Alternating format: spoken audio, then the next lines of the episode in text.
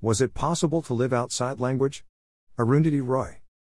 In America, where there is a common tongue spoken coast to coast, so we take language for granted.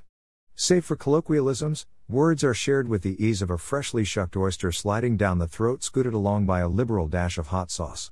This ease sometimes leads to anger when we encounter immigrants conversing in a native tongue, one we fail to comprehend.